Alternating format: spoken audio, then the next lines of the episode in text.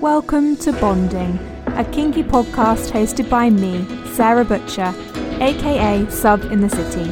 I'm a BDSM coach, kink educator, and proudly collared submissive with over a decade of experience on the BDSM scene. I'm on a mission to bring BDSM into the 21st century and empower curious kinksters like yourselves to consciously explore what BDSM means to you. In this podcast, you'll hear me talk about all things kink.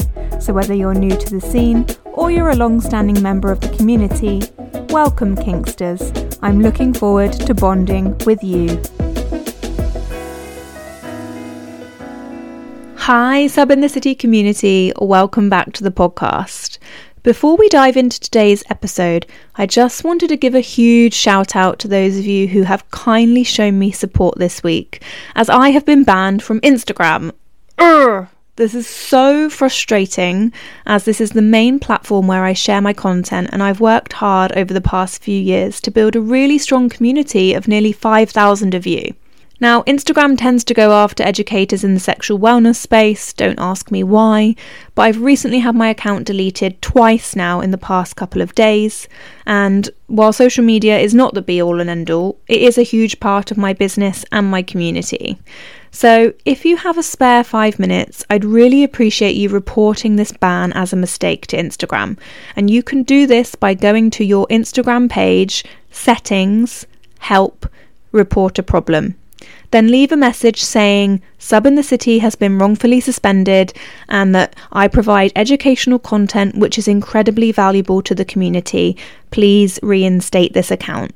In the meantime, and if we can't get my original account reinstated, please, please, please go and follow my new account at subinthecity underscore where I will start to rebuild my following and sharing my content for you again. And of course, you can also support me by downloading, liking, and sharing this podcast to help raise more awareness. And make sure you're subscribed to my mailing list, as this will now be my main form of contact with you all, and where you will be able to keep up to date with my latest content, events, and offerings. I'll pop the link in the show notes so you can subscribe. Anyway, let's get down to today's topic. Today, I want to talk to you about two words that are frequently banded around in the BDSM world, and they are sub and space. Subspace is something that many kinksters are curious about, but it's something that is somewhat of a mythical creature in the BDSM world that gets talked about a lot, but many people are unsure if they'd even be able to identify it should they experience it. And as with anything mythical, there are stories, there are legends, and everyone's interpretation is different. Some will tell tales of the dangers and damages of subspace, and others will rave about it like a magical potion that will make you invincible. But does it really meet all the hype? Now, I cannot claim to be an expert on this subject. All I can share is my own experience of it, stories of other people's experience of it, and whatever information I myself have learnt from my own research and learning over the years. And this is why the concept of subspace is so elusive, because while there is some science behind it, it is a personal experience that is different for everyone. So, the way I usually describe it is as a form of altered state by the submissive during an immersive and intense BDSM scene, and can be likened to, from what my own and other experiences suggest, a natural high of sorts. So for me, I find it to be like a, a transcendental meditative state, um, others, an out of body experience, or even a runner's high, a kind of fuzzy, floaty, spacey vibe. Many accounts of subspace recall a kind of out of body, trance like experience which can break down the barriers of vulnerability pain thresholds, and ego states, enabling the submissive to fully surrender mind, body, and soul to their dominant. Sounds pretty woo woo, right? You can certainly see that when you describe it like this, it sounds really intriguing, really exciting, and really scary all at the same time. And so it's easy to see why so many who enter the world of BDSM see this subspace as a kind of goal that they need to reach in order to be promoted into some sort of elite tier of the BDSM world. But this really isn't the case. Subspace isn't a certificate of achievement that you need to get to prove your kinkiness, nor is it a sign of how good a submissive or dominant you are to be able to get there. And let me tell you now, it isn't that common and it doesn't happen to every submissive. And you know why? Because reaching any kind of altered state, you experience some kind of loss of inhibitions, an ability to fully surrender. And if we look at this altered state on a physiological level, it is a sympathetic nervous system response that releases chemicals that can have a drug like effect on our body. The release of things like epinephrine and endorphins are what give us that floaty feeling, make us experience a heightened sense of arousal, and lower our pain threshold, which allows us to push our boundaries. But, as with any high, this has its risks too. A loss of inhibitions can cause us to not be aware of our hard limits, and a total loss of our pain receptors leaves us open to risk both physically and psychologically, which is why a safe space is so important when embarking on entering subspace. Because without a safe space, an anchor, the risk comes when subspace crosses over into total dissociation. And dissociation is a stress response or a trauma response that happens in the body to block out pain and other danger. And dissociation is not the intended experience we are trying to have when we enter subspace.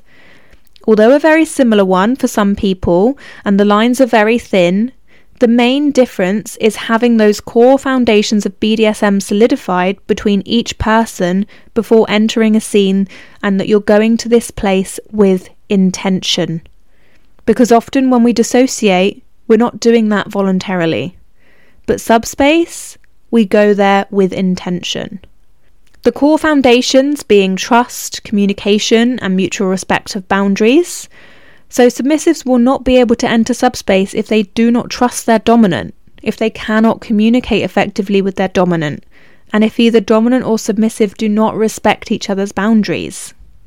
For those of you who have experimented with other altered states or highs in your life, you know what I'm talking about. You may have learnt how important it is to have a safe environment and safe people around you when embarking on that journey. Because in having those two things, it enables you to surrender to that journey you're wanting to take and enjoy it fully. What we'd refer to as a good trip, instead of resistance or doubt creeping in in an unsafe or unstable environment, which is what may cause us to have a bad trip. And the same goes for subspace. That is where it can cross the line into dissociation if we don't feel safe. And the other word that I feel is super important, which I have already mentioned, and it plays a role in all of the experiences you have in altered states and in BDSM in general, and that is intention. If you don't enter a scene with intention, the submissive may not be able to fully surrender, focus, or reground themselves, and that leaves them vulnerable to a bad trip or a bad experience. Not only does it not feel safe for the submissive, but for the dominant too. You know, intention requires a co creation of a power exchange in which both can express their limits and desires clearly and also the commitment to learning how to hold the other in a safe space. For example, a dominant should be vigilant during a scene of the submissive's verbal and non-verbal cues, particularly as they start to enter subspace. Everyone will respond differently to this, but it's important to look out for inconsistencies in behaviour in order to constantly assess the safety of the submissive as they enter subspace. Now, of course, if you've never been there before, how are you able to tell your dominant what verbal and non-verbal cues might indicate you're not okay? How are you able to describe what it looks like when you're entering subspace? And of course, we don't always know how we will respond, which is why at least having an agreement on the cues for showing you are okay is a starting point for delving into this journey. And through time, your dominant will begin to learn more about your bodily and verbal cues, that tell them that you're leaning into that vulnerability and surrendering safely and having a good time. So, safe words, of course, but also get very clear on your limits around the particular activity you're about to engage in. And it's super important that as the submissive enters this altered state, the dominant absolutely does not bend those limits further than agreed. Unless they feel they are able to get a coherent answer from the submissive, you need to stick to what you know. It's really important also for dominants to remember that they should not feel pressured to push the limits of the submissive when asked if they don't feel comfortable with it. It works both ways. And a submissive whose pain threshold has completely disappeared may be begging for you to hit them harder and harder and harder. But if that doesn't feel comfortable for you, trust your gut instinct. It's not right. Pull back and debrief later.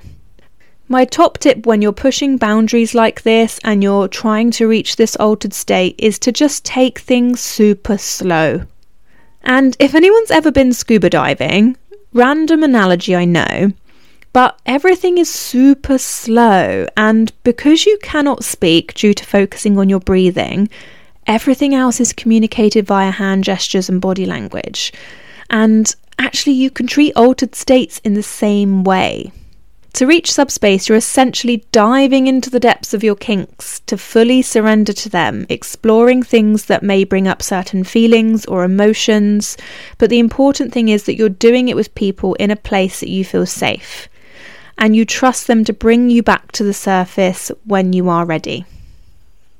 So, just like going to the bottom of the ocean, when you enter subspace, your breathing should be slow and focused. If your submissive starts hyperventilating or breathing becomes erratic, it could be a sign of distress. If your submissive zones out or becomes unresponsive to your check ins, this could be dissociation. And in those moments where perhaps your submissive does start to cross the line from a good trip into a bad trip, it's important that you know how to bring them back calmly and safely because it can happen to anyone. You could talk about all the limits, all the safe words, all the expected cues, but then something could trigger you and send you on the wrong path, particularly when experimenting with a kink that could be quite emotionally or physically taxing, such as consensual non consent. So you should prepare as much as possible, but also be prepared to need to come out of that space quickly and initiate aftercare. So make sure you've had that discussion on aftercare needs up front. And I don't want to say all of this like subspace is some kind of dangerous drug that you should be wary of, because in actual fact, the likelihood of getting to subspace without all of those discussions having taken place is slim anyway. Because you either consciously or subconsciously won't feel safe enough to go there. And so the chances of you having a bad experience are also slim. But even just the unfamiliar feeling of entering into an altered state could trigger us to be like, what the fuck is happening? I don't like it. Abort. This is normal and it's our body's way of protecting us, which is why taking it slow is such an important part of the process. But that being said, subspace is so different for all of us. And while for some it might feel like letting go, for others it might feel like being incredibly present and grounded, a feeling of comfort and safety that allows you to be totally at one with your dominant in the scene that you're in. So if you're expecting it to feel like you're tripping on ayahuasca, you may be placing too much hype on it. And if you're now thinking, but Sarah, I trust my partner dearly, yet I've never experienced subspace, again, don't put too much pressure on it. If you're already questioning it and thinking like that, then that in itself is likely putting a block on it. Just like when we get in our heads about reaching orgasm and then we never can. It's most of the time psychological. And not being able to go there doesn't mean that you don't trust your partner, and it has no reflection on your dominant if you don't feel fully ready to surrender in that way. Because it is scary, and particularly in a society where BDSM and kink is often made to feel wrong or shameful and dark and scary, these influences can have more of a subconscious impact on us than we really realise. Not to mention that BDSM and kink can totally redefine what intimacy means to us, as it's a relationship that is like no other. The bond you create with those in your kink space is one on a completely different level, and that can feel really intense to begin with. And so, a great tip for subs who are perhaps feeling frustrated about not being able to surrender as fully as they'd like is to journal. Journal your thoughts before and after a scene and be curious about what comes up. Try to be as honest as possible with yourself, and if there is anything that comes up that could be an indicator as to why you might not be feeling safe to let go, It could be a limiting belief, a past experience, an insecurity. Share this with your dominant and work together to see how this could be nurtured and tended to. Accept it and be patient with it. Another good question to ask yourself is what makes me feel safe? And what do I want subspace to look like for me? Remember, we are all the creators of our own BDSM experiences.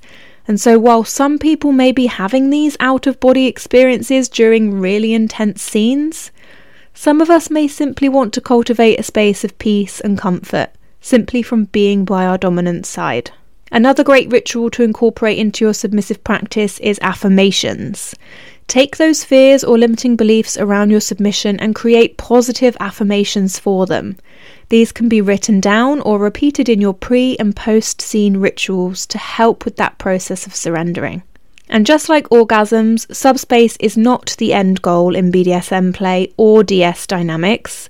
You can have a satisfying, fulfilling scene without ever going there, and it also does not determine the development of your dynamic either. It's something that may come or it may not. What is important is that you keep exploring and showing up with intention and presence with one another. What is Subspace like for you? I'd love to hear it. Feel free to drop me a DM or send me an email to share your experiences. As always, thank you so much for listening, and I'll catch you in the next episode. If you enjoyed this podcast, please share it with your friends. And if you want to continue to consciously explore your kinks, be sure to check out my upcoming workshops and events at subinthecity.com forward slash events or book your one to one BDSM exploratory session with me today at subinthecity.com forward slash booking.